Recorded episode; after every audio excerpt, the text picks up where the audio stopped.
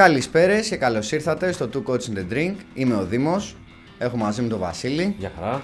και τον Ηλία για άλλη μια φορά στον ήχο. Και σήμερα θα μιλήσουμε, Βασίλη, για το κοινωνικό άγχος. Ωραία, δεν με αγχώνει το θέμα. Πολύ χαίρομαι γι' αυτό. Γιατί τώρα πρέπει θα μου πεις και τον ορισμό του κοινωνικού άγχους. Τον ορισμό του κοινωνικού άγχους. Λοιπόν. Σαν επικοινωνιολόγος σίγουρα θα ξέρεις να το εκφράσεις καλύτερα από εμένα. Μ' αρέσει όταν με στριμώχνεις σε επιδέξια στον Ε, τύπο. αμέ. το δέχομαι. Λοιπόν, ουσιαστικά όταν, λέμε, όταν μιλάμε για το κοινωνικό άγχος, εννοούμε την υπερβολική αντίδραση ενός ατόμου σε καταστάσεις που περιλαμβάνουν άλλα άτομα, συνήθως και που προκαλείται από την εσωτερική αίσθηση της αδυναμίας του ατόμου να ανταπεξέλθει στις απαιτήσεις της κατάστασης. Επομένως, πρακτικός κοινωνικό άγχος, λέμε κάποιες αντιδράσεις ας πούμε, στην πορεία που αγχωτικές που νιώθει ένας άνθρωπος όταν έρθεις σε επαφή με πολύ κόσμο και αυτό Να σου το πω απλά. Ναι. Μπαίνω σε ένα μαγαζί. Είναι γεμάτο κόσμο. Πίτα. Μπλοκάρω. Αγχώνομαι, στρεσάρομαι. Θεωρώ ότι με κοιτάνε όλοι. Θεωρώ ότι ασχολούνται μαζί μου. Θεωρώ ότι ο θόρυβος, η κίνηση είναι πάρα πολλά. Και κλείνει το σύστημά μου. Δυσκολεύομαι να ανταπεξέλθω. Οκ. Ωραία, ναι, καταλαβαίνω. Ε, είναι μο- μόνο αυτό, δηλαδή ο μόνος τρόπος έκφρασης του κοινωνικού άγχους είναι αυτό που μόλις τώρα μου είπες, δηλαδή ότι τον πολύ κόσμο δεν μπορεί να διαχειριστώ ή μπορεί να το νιώσει ένας άνθρωπος και σε άλλες καταστάσεις. Ε, οπουδήποτε μπορεί να έχει πάρα πολύ κόσμο ή που το άτομο να θεωρεί ότι είναι υπερβολικά πολύς ο κόσμος, ακόμα και αν είναι λίγος. Οκ, άρα... Δηλαδή και σε, μέσα σε ένα ασανσέρ να μπεις, Α, μπράβο. που έχει 3-4 άτομα, αν για κάποιο λόγο θεωρείς ότι είναι πολλά ή ότι είναι πολύ κοντά σου, μπορεί να σου προκαλέσει την αντίδραση. Κατάλαβα. Ε, πώς το νιώθουμε, δηλαδή πώς μπορώ να αντιληφθώ και... Σωματικές αντιδράσεις. Ναι, δηλαδή να το ξεχωρίσω από το ότι, οκ ρε παιδί μου, αυτό μου 'πες για το ότι έχει πολύ κόσμο. Ε, άμα έχεις ζέστη πολύ και νιώθω ας πούμε ότι ζεσταίνομαι ρε παιδί μου και θέλω τέτοιο αυτό κοινωνικό άγχος. Ε, όχι, εντάξει. Έχει και εκεί εφίδρωση, αλλά είναι από τη ζέστη. Δηλαδή, κοινωνικό άγχος α, θα το καταλάβουμε σωματικά ε, από ταχυπαλμία. Οκ. Θα αισθανθούμε δηλαδή ότι χτυπά- η καρδιά μας χτυπάει δυνατά. Έτσι. Θα το καταλάβουμε από δυσκολία στην αναπνοή. Κάποια άτομα, δηλαδή, βιώνοντας κοινωνικό άγχος, δυσκολεύονται να ανασάνουν. Οκ. Είναι δύσκολο να, να, να εισπνεύσουν και να εκπνεύσουν φυσιολογικά. Ε, άλλοι μπορεί να έχουν εφίδρωση στα χέρια. Ε, μπορεί να έχουμε αυτή την αίσθηση πανικού. Ναι, το έχω ακούσει αυτό. Που κάποιοι το λένε δεν μπορούσα να καταλάβω ποτέ, ρε φίλε. Το ότι σου πιάνει ένα πανικό ήταν είναι πολύ. Φαντάζομαι ότι δεν έχεις κοινωνικό άγχος γι' αυτό. τι; Είναι, κοίτα, η αλήθεια είναι ότι στο φάσμα του κοινωνικού άγχους μπορεί να είναι κάτι απλό και για κάποιους να είναι κάτι πάρα πολύ δύσκολο στη διαχείριση. Παραδείγματος χάρη στο που λες, γιατί σε κάτι το οποίο όπως το λες, το αντιλαμβάνομαι ότι τουλάχιστον στο παρελθόν είχα βιώσει κοινωνικό άγχος, είναι η δημόσια ομιλία. Που θα την αναφέρουμε και πιο μετά. Θα το πούμε, ναι. έχει Αυτό και στο αυτό φάσμα, τα ρε παιδί μου, το δείξει. θεωρώ είναι φυσιολογικό ένας άνθρωπος να νιώθει αγχωμένος πριν κάνει μια δημόσια ομιλία μπροστά σε κόσμο. Άρα, Οκ, αυτό, αυτό που αναφέρεις τώρα είναι η διαφορά του κοινωνικού άγχους με το φυσιολογικό παραγωγικό άγχος. Οκ. Δηλαδή, όταν βρίσκομαι σε μια καινούρια κατάσταση, είναι η πρώτη μου φορά που θα κάνω μια ομιλία. Γιατί θα βγω να μιλήσω σε πολύ κόσμο να παρουσιάσω ένα θέμα. Για τη σχολή μου που θα παρουσιάσω την εργασία μου. Ε, γιατί θα πάω σε μια παρέα πέντε γυναικών να τους μιλήσω. Μπορεί και εκεί να μου βγει άγχος. Αλλά όμως είναι το μου βγήκε άγχος γιατί είναι κάτι πρωτόγνωρο και μου λέει το σύστημά μου: Κοίτα, φίλε, εγώ δεν έχω προηγούμενη εμπειρία, δεν ξέρω πώς πρέπει να αντιδράσω. Πάμε Ναι. και βλέπουμε. Οπότε αυτό σχεδιάζω γιατί είναι κάτι καινούριο. Αυτό είναι παραγωγικό άγχος. οκ, ναι, Αν όμως το κάνω 15-20 φορές και πριν ξεκινήσω να το κάνω, το σύστημά μου υπερ, με, υπερφορτί, με υπερφορτώνει με πληροφορία και μπλοκάρω, τότε αρχίζουμε να μιλάμε για κοινωνικό άγχος. Ναι, κατάλαβα τη διαφορά. Ε, Οκ, άρα μου είπες ότι μπορεί να νιώσω εφίδρωση, μπορεί να νιώσω ταχυπαλμία. Ναι. Ε, τι άλλο μου είπες, κάτι για τα χέρια. Η εφίδρωση ήταν Α, αυτή. η εφίδρωση. Η ταχυπαλμία, η δυσκολία στην αναπνοή. Δυσκολία στην αναπνοή. Η αίσθηση πανικού ή ναυτίας μπορεί να έχουν και να, να Α, αισθανθείς αναγούλα, και- ρε μαλάκα, ναι, το έχω νιώσει αυτό μερικές φορές σε κάτι καταστάσεις. Ναι. Ε, τι κάνουμε; Πες ρε φίλε, ότι αυτό που, το παράδειγμα που έφερες. Μπαίνω σε ένα μαγαζί, είναι σαρδελοποίηση που το Ναι. λένε και στα live. Κακό και αρχίζω και το νιώθω. Ταχυπαλμίες, υδρώνω, όπα γίνεται μαλακία. Τι μπορώ να κάνω; Οκ, άρα θέλουμε την άμεση διαχείριση. Ναι, ναι, ναι, Δηλαδή, ότι με τώρα πιάνει. καίγεται το σπίτι μου, τώρα πρέπει να το σβήσω. Ναι. Φάση. Ωραία. Ε, Απλές διαδικασίες. Η πρώτη κίνηση, να πούμε λίγο το εξής. Γιατί προκύπτει αυτό; Μιλάμε για μια αισθητηριακή υπερφόρτωση. Δηλαδή, λαμβάνω πάρα πολύ ηχητικό μήνυμα. ο οποίο- Το οποίο γίνεται θόρυβος και το σύστημά μου, ο εγκέφαλός μου δεν προλαβαίνει να το διαχειριστεί. Λαμβάνω πάρα πολύ οπτικό ερέθισμα Πολύς κόσμος, πολλή κίνηση, φώτα που αναβοσβήνουν, στρόμπο μέσα σε Όπα. μπαράκια μέσα. No strobo. Καλή Λέμε για τα φάση, live, δηλαδή. έτσι μας το είπε. No strobo, παιδιά. Αλλά οκ, γενικά για κάποιους θα είναι μια δυσκολία. Ε, σκούντημα, μπήκα κάπου, έχει πάρα πολύ κάπνα, τσούζουν τα μάτια μου, δυσκολεύομαι να ανασάνω από τα τσιγάρα. Δεν ξέρω που γιατί απαγορεύεται πλέον. Αλλά λέω.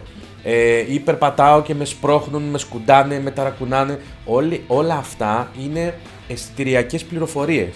Αισθητηριακέ, ξέρεις, ό,τι, ό,τι λαμβάνω από τα Ναι, ναι, μάτια, ναι, τη ναι. μύτη, το, τα αυτιά μου κτλ. Τις πέντε στήσεις. Όταν λοιπόν είναι υπερβολική αυτή η πληροφορία και το σύστημά μου αδυνατεί να τη διαχειριστεί, αρχίζει και στέλνει αλόγιστα μηνύματα. Εφιδρώσεις, πανικούς, αναπνοές, ναυτίες κτλ. Κίνηση πρώτη. Αν είναι κάπου που έχει και νόημα, δηλαδή μπαίνοντα σε ένα μπαράκι, το να βάλω τα ακουστικά μου, να αλλάξω τη μουσική, δεν έχει νόημα.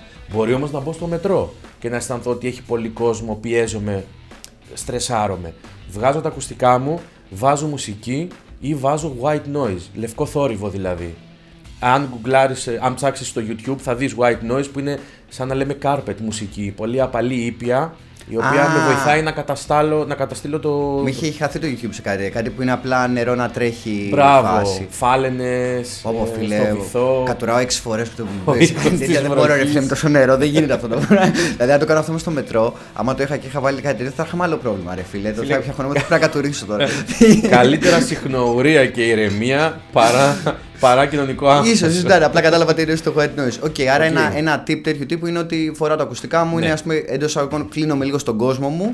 Απομονώνομαι ουσιαστικά από την υπερβολική πληροφορία για να με βοηθήσω να χαλαρώσω. Οκ. Έτσι.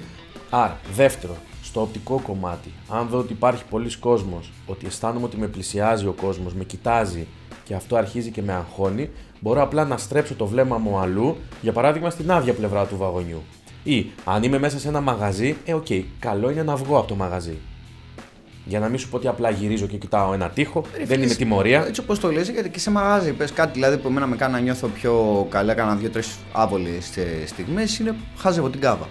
Δηλαδή το, α, ε, αυτό σε που λες το να, βοηθάει. να φύγει κάπου το μάτι σου άλλο, εγώ το αντιλαμβάνω ότι αν αγχώνομαι από τον κόσμο, από τους ανθρώπους, να φύγει και να κοιτάξει λίγο το μάτι μου κάπου που δεν έχει ανθρώπους. Αν σε Όχι βοηθάει, συνέχεια, ναι. έτσι, μην είμαστε λοβοτομημένοι, απλά κοιτάμε στο κενό. Αλλά για ένα μικρό χρονικό διάστημα να κοιτάξεις κάπου αλλού κάτι το οποίο δεν περιλαμβάνει κάποιον άνθρωπο, θεωρώ το ότι θα σε ηρεμήσει. Αν σε βοηθάει, ναι. Υπάρχουν, κοίταξε, η κάθε πρακτική στον κάθε άνθρωπο είναι λίγο διαφορετική. Καλά, εννοείται, ναι. Έτσι. Δεν σημαίνει ότι η Sonic Day με το που αισθάνεσαι την πρώτη πίεση, όπ, βγαίνεις από το μαγαζί, μπορείς να γυρίσεις να κοιτάξεις κάπου αλλού. Κάποιος άλλος μπορεί να βοηθηθεί κλείνοντας λίγο τα μάτια του και μετρώντας εσωτερικά μέχρι το 10. OK. OK, βοηθάει και αυτό. Πώς λέγαμε παλιά μέτρα προβατάκια για να κοιμηθείς; Ναι. Η παρόμοια είναι η διαδικασία. Θέλω να απομονώσω το σύστημά μου, να το βάλω να ασχοληθεί με κάτι για να ξεχάσει τα υπόλοιπα. Οκ, καταλαβαίνω, ναι. Ε, κάτι άλλο που μπορώ να κάνω, αν δω ότι κινηστικά, ότι με σκουντάνε, με σπρώχνουν, με ενοχλεί γενικά όλη αυτή η πληροφορία του ακουμπήματος, μπορώ να πάω σε μια γωνία ή να καθίσω όταν όλοι είναι όρθιοι, ώστε να δημιουργήσω μια απόσταση από τον κόσμο. Πάλι είναι θέμα απομόνωσης. Κόβω Α. δηλαδή την κινηστική πληροφορία. Να μην με σκουντάνε, να μην με κλωτσάνε. Οκ, οπότε υπάρχουν πολλοί τρόποι να το διαχειριστείς. Άρα, χοντρά χοντρά τους ε, τρεις τρόπους που μου λες είναι. Ένας τρόπος που μου άρεσε πολύ είναι το white noise ή με τα ακουστικά, άμα μπορείς να είσαι λίγο στον κόσμο σου. Το δεύτερο είναι αν σε ενοχλεί και αν σε αγχώνει το οπτικό κομμάτι, μπορείς να ξεκουράσεις λίγο το βλέμμα σου με το να κοιτάξεις ένα μέρος όπου δεν βλέπεις ε, Ναι. ανθρώπους. Ε, και το τρίτο που είπες ποιο ήταν, δεν είναι, θυμίσαι. Το μου. τρίτο ήταν να απομονωθείς σωματικά. Α, Ή ναι, να και αυτό κάτσεις ήταν κάτω, επίσης. Το ότι- Ή να κάνεις πίσω και να πας σε μια γωνία του μαγαζιού, ξέρεις, χαλαρώσου με το ποτό σου, να πάρεις την ανάσα σου, να ηρεμήσεις. Τώρα, αν δεις ότι κανένα από αυτά δεν λειτουργεί και μιας και μιλάμε κυρίως για μαγαζιά που έχει και κόσμο κτλ. Οκ, είναι καλό να βγεις έξω για λίγο, 5 λεπτά, 10, σαν να βγει να κάνεις ένα τσιγάρο. δεν Αυτό, αλλάζει ρε κάτι. φίλε, ναι. Να πάρεις μια ανάσα, να φρεσκαριστείς και από την ένταση μέσα, γιατί μπορεί να έχει πολύ κόσμο, η ατμόσφαιρα να είναι πιο βαριά.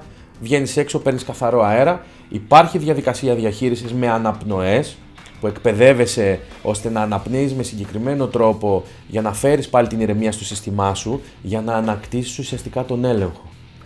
Είναι Γιατί σαν όταν- αυτό που έχω δει στις ταινίες που κάνουν σε κάποιους με τη σακούλα. Που, που είναι σαν να παθαίνουν πανικό, ρε παιδί μου. Και... Αυτό, αν δεν κάνω λάθος, έχει να κάνει με την. ε, ουσιαστικά με το ότι εισπνέεις το διοξίδιο που εκπνέεις, οπότε φέρνεις ζαλάδα στο σύστημά σου μειώνεις την, υπερο... την οξυγόνωση, την υπεροξυγόνωση του εγκεφάλου Οκ. και μέσω αυτής της ζαλάδας σε βοηθάει να ηρεμήσεις.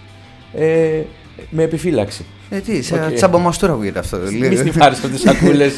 Πάντως εννοώ το ότι το θέμα των ασκήσεων με τις αναπνοές που λες είναι παρόμοια διαδικασία σαν αυτό που είχα δει στις ταινίες. Δηλαδή ότι να Θα- παίρνει. Να... Πώς γίνεται; Ε, υπάρχει ολόκληρη μεθοδολογία. Είναι κάτι που δεν, θα πρέπει να στο εξηγήσει κάποιος ειδικός για να το κάνεις αυτό. Οκ. Ε, ελέγχεις, μαθαίνεις ουσιαστικά να ελέγχεις τις αναπνοές σου μετρώντας με συγκεκριμένο τρόπο, εισπνέοντας και εκπνέοντας με συγκεκριμένο ρυθμό για να παράξεις ένα συγκεκριμένο αποτέλεσμα στο σύστημά σου. Οκ. Ε, ωραία. Άρα, τους τρόπους το πώς μπορείς να το διαχειριστείς άμα προκύψει, τους είπαμε. Πάμε τώρα στην ερώτηση του ενός εκατομμυρίου. Ξεπερνιέται. Θες να πούμε πρώτα την ερώτηση των 500.000? Να, με πάμε. να Μοιράζουμε λεφτά. μιλήσουμε, ωραία, για να πούμε και δύο-τρεις κινήσεις που μπορούμε να κάνουμε για την πρόληψη, για να το προλάβουμε. Σωστό, σωστό. Οκ. Είπες κάτι ωραίο πριν, μίλησες για δημόσια ομιλία. Εκεί ουσιαστικά είναι κυρίως οπτικό το ερέθισμα. Δηλαδή θα βγω μπροστά σε κόσμο, ό,τι και αν είναι αυτή η δημόσια ομιλία, και θα δω πάρα πολλούς ανθρώπους να με κοιτάζουν για και Σωστό. θα αγχωθώ. Άρα, μια κίνηση πολύ καλή που βοηθάει πάντα είναι να μην τους κοιτάξω στα μάτια. Άρα μπορώ να εστιάσω το βλέμμα μου λίγο πιο ψηλά, να δημιουργήσω και την, ψε- την ψευδαίσθηση ότι τους κοιτάζω, αλλά να κοιτάζω πάνω από τα κεφάλια τους. Οκ. Για να μην αισθάνομαι ότι με κοιτάνε στα μάτια και περιμένουν κάτι συγκεκριμένο από μένα τώρα. Ναι, γιατί το ξέρεις όταν είσαι πάνω σε μια σκηνή ότι ναι, όλοι εσένα κοιτάζουν. είναι εντάξει. σιγουράκι ότι το Κοίτα, έχεις. έχοντας κάνει stand-up comedy, μπορώ να σου πω ότι το άγχος που μπορεί να σου βγάλει είναι πραγματικά κάτι το οποίο μπορεί να σε διαλύσει. Οπότε θέλει τέτοιες τεχνικές. Μα το έχω ακούσει από. Καταρχάς, είχα διαβάσει κάπου ότι είναι ο νούμερο ένα φοβία του ανθρώπου. Έτσι, ότι πρώτα φοβάται. Ο μέσος άνθρωπος λέει πιο πολύ φοβάται τη δημόσια ομιλία και μετά το θάνατο. Αλλά το έχω ακούσει και από πολλούς και κυρίως εκεί stand-up κομικούς σε συνεντεύξεις που το λένε ότι μπορεί να σε. ε, ε, να παγώσεις πάνω Και στη το σκηνή. θάνατο από τη δημόσια ομιλία. Υπάρχει και αυτό. Τι εννοείς; Άμα δεν προσέξεις, τι θα πεις; Α, ε, Αλλά μας πάει αλλού. Λοιπόν, ένα άλλο κόλπο είναι το εξής.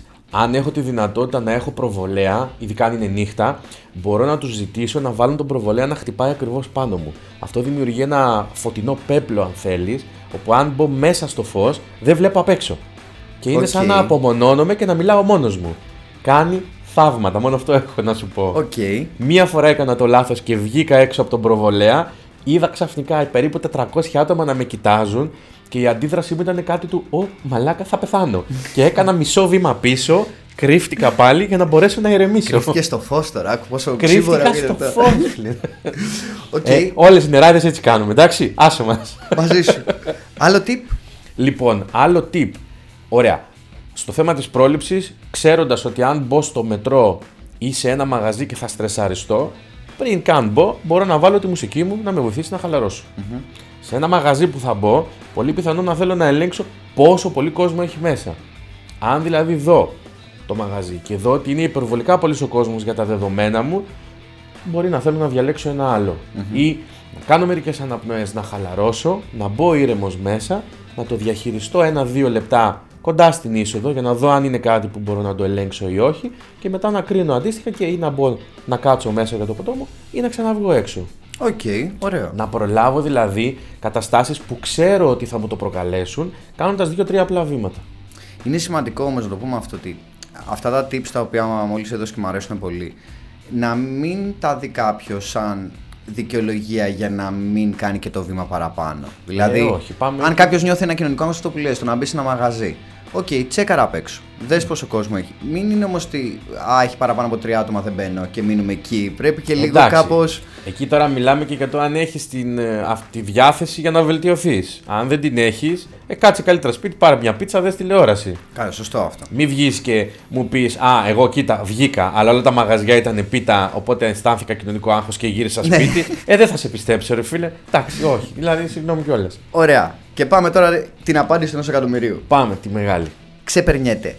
Ε, Γιατί σε ρωτάω έτσι. ναι. Γιατί κάτι που το λέμε και με βάση ορισμού, δηλαδή ποιο το πια ψάξει, ότι το άγχος, τα ίδια άγχους που υπάρχουν, είναι μια φυσιολογική αντίδραση του οργανισμού. Ναι. Όπου ακούω εγώ τη φράση που λέμε και σε μαθητές εδώ πέρα, φυσιολογική αντίδραση του οργανισμού, Ε, κάτι ωραία, ρε φίλε. Και αναπνέει είναι φυσιολογική αντίδραση του οργανισμού. Δεν, δεν μπορεί να μου πεις πώς θα σταματήσω, να ξεπεράσω την ανάγκη με τον αναπνέω. Δεν γίνεται. Είναι... Η υπερβολική αναπνοή δεν είναι φυσιολογική. Ναι, είναι αυτό που είπαμε τη αντίδραση. σακούλα πριν. Έτσι. Άρα ακριβώς αυτό είναι και το άγχο. του. Στην ερώτηση ξεπερνιέται, ε, καταλαβαίνω ότι δεν θα μου πεις κάτι το να μην νιώσω άγχος ποτέ ή για οποιαδήποτε. Όχι μόνο κοινωνικό. Δεν το συζητάμε αυτό. Το άγχος είναι παραγωγικό. Είναι χρήσιμο. Το κοινωνικό άγχος είναι η υπερβολική αντίδραση Σωστό. σε κάτι που θεωρώ ότι δεν μπορώ να ανταπεξέλθω. Κρίνω δηλαδή ότι είμαι ε, αδύναμος των περιστάσεων ή μικρότερος των περιστάσεων. Αυτό είναι too much για μένα. Αυτό είναι υπερβολικό για μένα. Δεν μπορώ. Ναι. Οκ. Εκεί μιλάμε λοιπόν για κάποιο είδους φοβία. Μία κίνηση λοιπόν για να το θεραπεύσεις είναι να μιλήσεις με έναν ειδικό. Είτε είναι coach, είτε είναι ψυχοθεραπευτής. Κάτι άλλο που μπορείς να κάνεις είναι να αρχίσεις σιγά σιγά να εκτίθεσαι με ελεγχόμενο τρόπο. Αν θεωρείς ότι ένα μαγαζί με 100 άτομα είναι υπερβολή, ωραία. Μπες σε ένα ασανσέρ με 4. Πάρε και δύο φίλους σου να έχεις μόνο έναν άσχετο ή δύο, που δεν τους ξέρεις δηλαδή.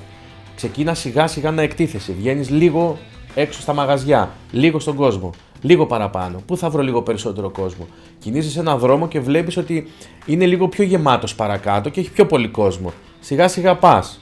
Ουσιαστικά τι κάνεις λοιπόν, δίνεις λίγο λίγο λίγο λίγο ερέθισμα στο σύστημά σου να αρχίσει να συνηθίζει και να θεωρεί ότι να κοίτα με 5 άτομα μπορώ να ανταπεξέλθω, με 10 μπορώ, με 15 μπορώ, με 20 μπορώ και να το κλιμακώσεις λίγο λίγο. Η αλήθεια είναι ότι ούτως ή άλλως αν δεν έχουμε κάνει μια εργασία, αν δεν έχουμε δουλέψει κάπου που έχει πολύ κόσμο και έχουμε ξεσυνηθίσει ή δεν το έχουμε μάθει από μικροί, πολλοί άνθρωποι μπορούν να το αντιμετωπίσουν. Ναι, Έτσι. εννοείται. Δεν το συζητάμε. Είναι κάτι που είναι συχνό και. Μα δεν το θεωρώ ότι είναι για παρατηρείτε- κάτι το οποίο δεν, ε, ελε- δεν ελέγχεται από ένα άτομο, δεν μπορεί ας πούμε, να θεραπευτεί αυτό που λες. Μα, και να λες, σου πω κάτι, και δεν είναι απαραίτητα μια πάθηση, έτσι όπως το Αυτό, λέμε, ότι αυτό, είμαι αυτό. άρρωστος. Όχι. Μπορεί να είσαι ναυτικός 9 μήνες σε καράβι, να βγεις στη στεριά και να σε πιάσει κοινωνικό άγχος. Ναι. Λογικό. Άμα είσαι σε ένα καράβι με 50 ανθρώπους όλους και όλους, που τους ξέρεις με το μικρό τους και τους βλέπεις 24-7 για ένα χρόνο ολόκληρο, το να βγεις μπροστά μέσα σε τόσο κόσμο με αγνώστους, πολύ πιθανό να είναι αισθητηριακή υπερφο- ε, υπερφόρτωση. Οπότε είναι κάτι που μπορεί να συμβεί. Αν εντοπίσουμε κάτι τέτοιο και νιώσουμε ότι κοίτα, βγήκα σε πολύ κόσμο και πιέστηκα, εδώ αγχώθηκα, στεσαρίστηκα. Μια πρώτη κίνηση είναι να δω πώς μπορώ να το διαχειριστώ με λιγότερο κόσμο. Αν δω ότι δεν μπορώ και ότι μου γίνεται τόσο πολύ δύσκολο που δεν ανταποκρίνομαι και μένω σπίτι, θα είναι καλό να αναζητήσω την άποψη, τη βοήθεια ενός ειδικού. Πολύ σωστό. Λοιπόν, νομίζω ότι το έχουμε αρκε... καλύψει αρκετά. Ισχύει. Ε, άρα για να ανακεφαλαιώσουμε. Ναι. Ε, ένας καλός τρόπος για να διαχειριστείς το κοινωνικό άγχος που, που νιώθεις είναι πρώτον σιγά σιγά να εκτίθεσαι σε παραπάνω κόσμο όσο νιώθεις άνετα και να πιέζεις το εισαγωγικό τον εαυτό σου όλο και λίγο λίγο λίγο λίγο παραπάνω. Σωστά. Ε, από εκεί και πέρα και αναπνοές είναι αυτό που μου άρεσε πολύ άμα θέλει κάποιος Ναι, κράτος το γι' νωρίτερα. Αυτό. Εντάξει. Όλα καλά είναι ότι σου κάνει περισσότερο. Από σε ό,τι είπες βοηθάει- είναι όλο αυτό. Πιστεύω ότι δοκίμασα και δεν, δεν κάνουν όλα για όλους. Είναι κάτι Ναι, που το ακριβώς, λέμε ακριβώς. κιόλας. Ε, Και το για να- αγαπημένο μου είναι αυτό με τα ακουστικά. Και αυτό είναι το αγαπημένο σου. Ε, Ρε, να σου πω κάτι. Προσωπικά έχω νιώσει το άγχος δημόσιας ομιλίας και φοιτητής. Ναι. Δηλαδή, ήταν που πρώτο γνωρό τι γίνεται τώρα. Δεν, ε, είναι, δεν είχαμε τότε προβολέα και δεν μπορούσα εγώ σε πτυχιακή να πω ο προβολέα πάνω μου Πες παρακαλώ. μπροστά στον προτζέκτορα. Μπορεί ψωνάρα να μην. Μπες να σε βαρέω προτζέκτορα στη μούρη, φίλε, να στραβώνεσαι τελείως. ε, απλά είναι κάτι που το, το καταλαβαίνω. Οκ, και για να το κλείσουμε, να πούμε ότι το άγχος ούτως ή άλλως είναι παραγωγικό, δεν χρειάζεται να το αποβάλουμε τελείως. Δεν μπορούμε να το αποβάλουμε. Θέλει απλά διαχείριση. Ακριβώς αυτό. Όπως έχουμε και άλλων ειδών συναισθήματα, όπως είναι τα αρνητικά ή τα θετικά συναισθήματα, το άγχος που είναι μια κατάσταση είναι κάτι που και αυτό το καλωσορίζουμε γιατί θέλουμε να το ερμηνεύσουμε να δούμε πώς προκύπτει. Οκ. Λοιπόν, όπως πάντα, κάντε μας like, κάντε subscribe, πατήστε και εκείνο το κουδουνάκι να σας έρχονται οι ενημερώσεις για κάθε καινούργιο μας βίντεο. Είμαι ο Βασίλης Και εγώ ο Δήμος. και καλή συνέχεια. Να είστε καλά.